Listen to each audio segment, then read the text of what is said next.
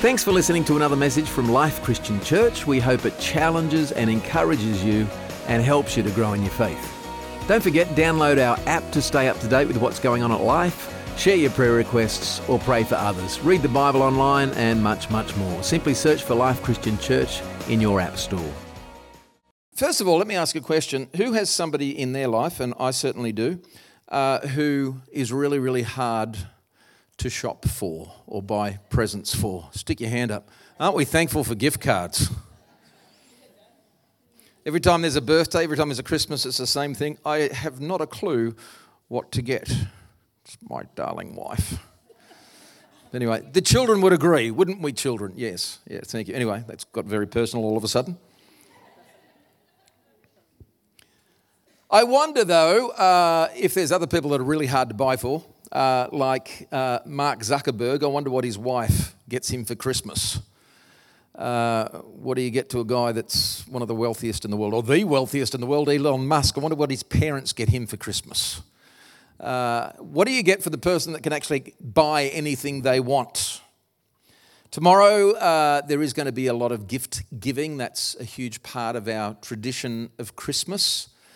Uh, some of us tomorrow are going to be really, really, really good actors. When Auntie Mavis gives you the present and you open it up and it's uh, a couple of hankies and some reject shop no name chocolates, you go, thanks, Auntie Mavis, that's the best ever. But then for some of us, you're going to get something maybe that you didn't expect, and it'll be a surprise and it'll be a delight. Uh, for some of us, there will be gifts that we'll receive that are unexpected that just have so much thought and intent and planning behind them. Maybe it's something that you've always wanted but never thought in a million years you would get. Maybe it's going to be a gift that will have uh, a fair bit of emotion attached to it because of who it is that's given it to you and what it signifies, the memories that it will hold. So, how do we describe the gifts that we receive at Christmas time? Well, we'll say, hey, that's really special. That's really nice. That's really beautiful. That's really precious. But here's the thing any gift that you and I give to one another, it can be described adequately in the words that we use, the adjectives that we give. Every human gift is describable. But in 2 Corinthians 9, the Apostle Paul, speaking of Jesus in verse 15, says, Thanks be to God for his indescribable gift. Thanks be to God for his indescribable gift. And at this time of year, as we look at the real reason for the season, there is a whole bunch of different ways in which we try to express or try to describe the gift of Jesus to our world. And that's been the same right through the ages. Many people have tried to express this gift of Jesus in so many different forms. Great composers have written incredible works to honor Jesus. Great artists have painted incredible works pouring the best of their creativity, the best of their inspiration, the best of their gift and talent to somehow try to depict or to describe this gift. Poets and painters and sculptors and composers have all wanted in some way to honor Jesus. But Paul tells us that's all good, but in fact, this gift is indescribable. Maybe he's right. I mean, how do you begin to adequately describe the gift of Jesus? How do you begin to describe his nature? The Old Testament prophet Isaiah said that he would be called Emmanuel, as we've just seen, God with us. That's totally fulfilled in Matthew 1, and we read in verse 20. But after he had considered this, an angel of the Lord appeared to him in a dream and said, Joseph, son of David, do not be afraid to take Mary home as your wife because she is conceived because what is conceived in her is from the Holy Spirit. She will give birth to a son and you are to give him the name Jesus because he will save his people from their sins. So, how do we describe Jesus? How do we describe God in human form? Again, Paul said, it's indescribable. How do you describe the eternal? Paul says we can't. Words, in fact, aren't enough. Through the ages, many of the wisest men in the world have tried to describe Jesus, and there is a story that goes like this, and it's probably been mythologized over the centuries, but in 451 AD, a bunch of the most learned theologians and scholars got together, thought it was a good idea. We just kind of need to nail down the person of Jesus. Uh, and if we can adequately describe Jesus, that's going to help uh, guide uh, our theology, help guide the, the developing doctrine around the Christian faith. Here's what they came up with. It's on the screen. Don't go to sleep. Perfect in Godhead, also perfect in manhood, truly a man of reasonable, rational soul and body, co-substantial, co-essential with the Father according to the manhood, in all things like unto us without sin, begotten before all ages of the Father according to the Godhead, and in these latter times for us and for our salvation, born of the Virgin Mary and of the Mother of God, according to the manhood, one and the same Christ, Son, Lord, only begotten to be acknowledged in two natures, inconfusedly, unchangeably, indivisibly, inseparably, inseparably, and the distinction of natures being by no means taken away by the union, but rather the property of each nature being preserved. That pretty much nails it. And if you didn't understand it, that's okay, neither do I. But that's man's attempt, educated minds, to somehow try to encapsulate, to try, try and somehow describe what Paul says is indescribable. And friends, we can get the greatest minds together, we can exhaust our, our vocabulary, and we can never adequately describe the gift of Jesus. Maybe one of the reasons we struggle to kind of adequately describe it is because of the nature of what Jesus came to earth to do to accomplish because there's a part of that does, doesn't seem to make sense. What is it that we're celebrating at Christmas time? Well, we celebrate the fact that Jesus came into our world to save fallen humanity. God saw that mankind needed saving. And Paul writes in Romans 3 and 23, and Many of us are familiar with this passage. For all have sinned and fall short of the glory of God and are justified freely by his grace through the redemption that came by Christ Jesus. I love how the message puts that passage. It says, Since we've compiled this long and sorry record as sinners, both us and them, and proved that we are utterly incapable of living the glorious lives God wills for us, God did it for us. Out of sheer generosity, He put us in right standing with Himself, a pure gift. He got us out of the mess we're in and restored us to where He always wanted us to be, and He did it by means of Jesus Christ. So, how do you adequately describe the love of God so undeserved, so lavish, so generous, so unfailing, and a love that is so incredibly complete? How do you put into words what God accomplished when He sent His Son Jesus? Into the world. How do you begin to describe the incredible grace of God? The reality is, tomorrow, as we give gifts to friends, family, relatives, everybody we give a gift to, there is a sense where we have an obligation to them because we're in relationship. With relationship does come obligations. So I give a gift to Kerry because she's my wife. I give a gift to my children because they're my children.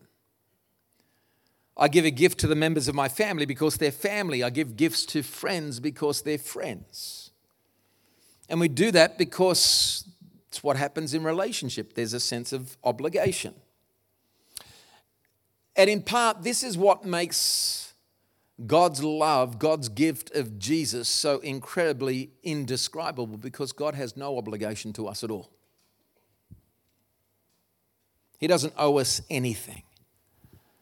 But as Paul writes in Romans 5 and 8, but God demonstrates his own love for us in this while we were still sinners, Christ died. While we were still sinners, God sent his gift of Jesus into the world. He had no obligation to us, but it is his perfect love, it is, it is his grace that compelled him to give us his greatest, most indescribable gift. And that's what Jesus is. He is a beautiful gift of grace. Ephesians 2 and 8 For it is by grace you have been saved through faith. This is not from yourselves, this is the gift of God. So there are no words that can adequately describe God's grace towards us in Jesus.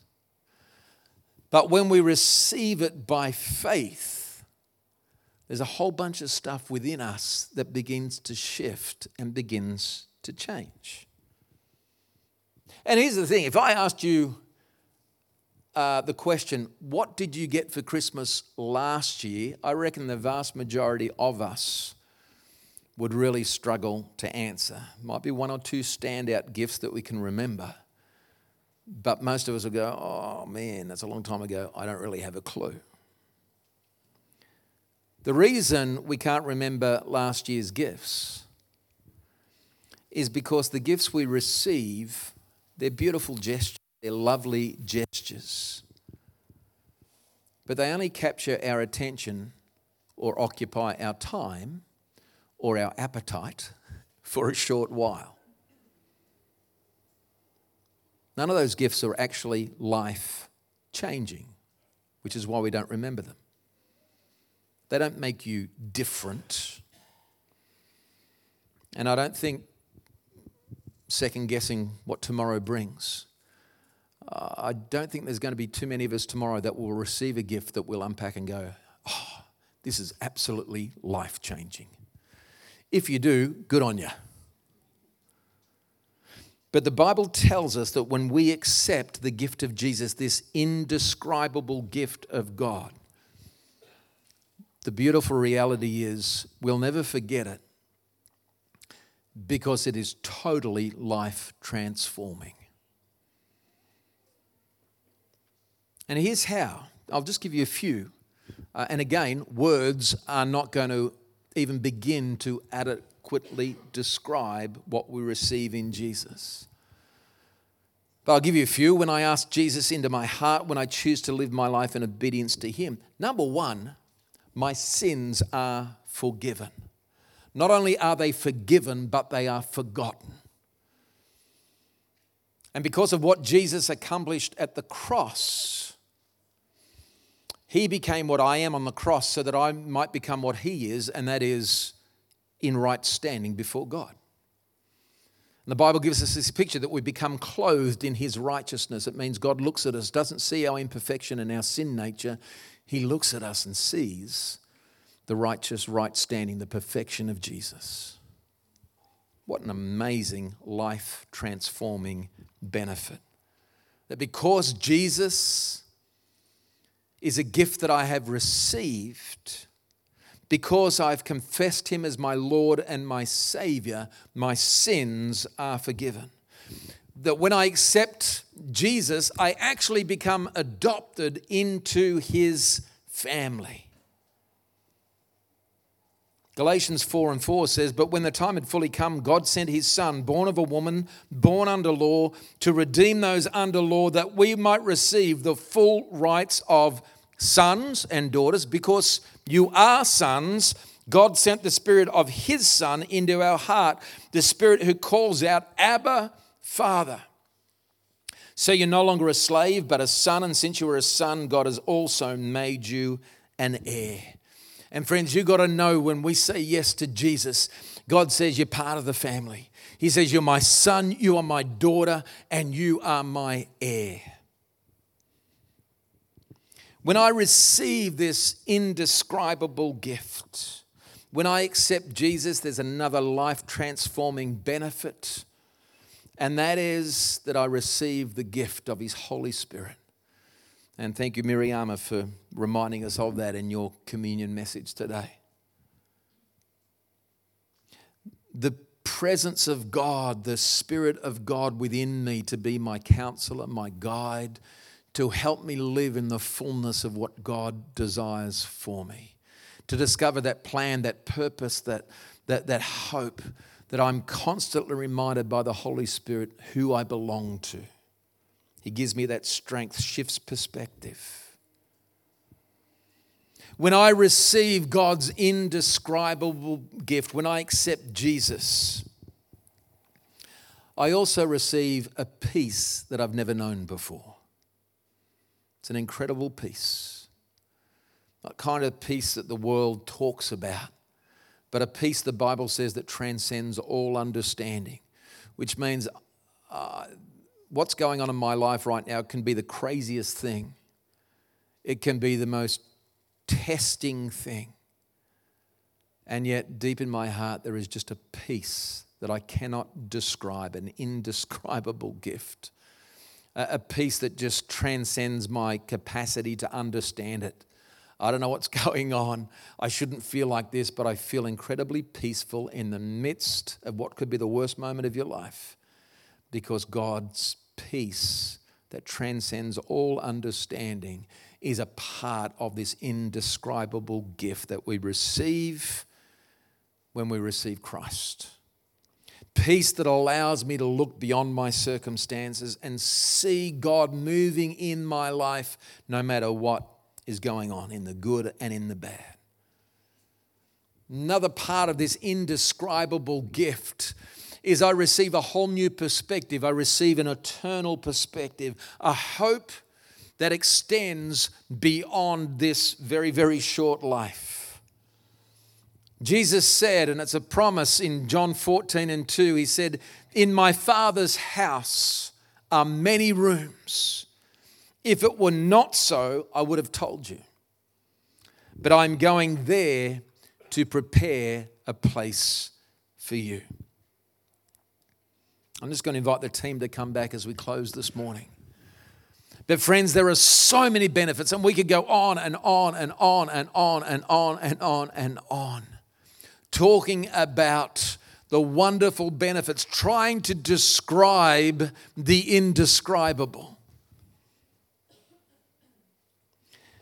And the beautiful thing about this gift is when we receive it, it is absolutely life changing, it is transformational. But Paul says this beautiful gift is actually so valuable, so multi-dimensional. It is absolutely indescribable. Thanks be to God for his indescribable gift. Paul says, I can't, I can't grasp it, I can't fully understand it, I certainly can't describe it. All I can do is fall on my knees and thank God for his indescribable gift. And friends, I think that's what we need to do at Christmas time as well. Amongst all the cultural trimmings and trappings and stuff that we just enjoy about this Christmas season, just this momentary distraction where there does seem to be a sense of peace and goodwill on earth in spite of all that's going on. We pause for a moment. But maybe one of the reasons it is such an interruption is because it is so powerfully true if we allow it to be true for us. Not just to make it a cultural observance, but to allow the truth of it to be life transforming for us. Maybe at Christmas time, we need to fall on our knees and say, God, I don't know all there is to know. I can't even describe what I'm feeling right now, but I reach out to you and I thank you. I worship you for your indescribable gift. Friends, the truth of Christmas is this John 3 and 16 For God so loved the world that he gave his one and only Son, that whoever believes in him shall not perish, but have eternal life. That's indescribable. But the good news is, you don't have to be able to describe him to accept him. You just have to receive him into your heart and allow him to change you.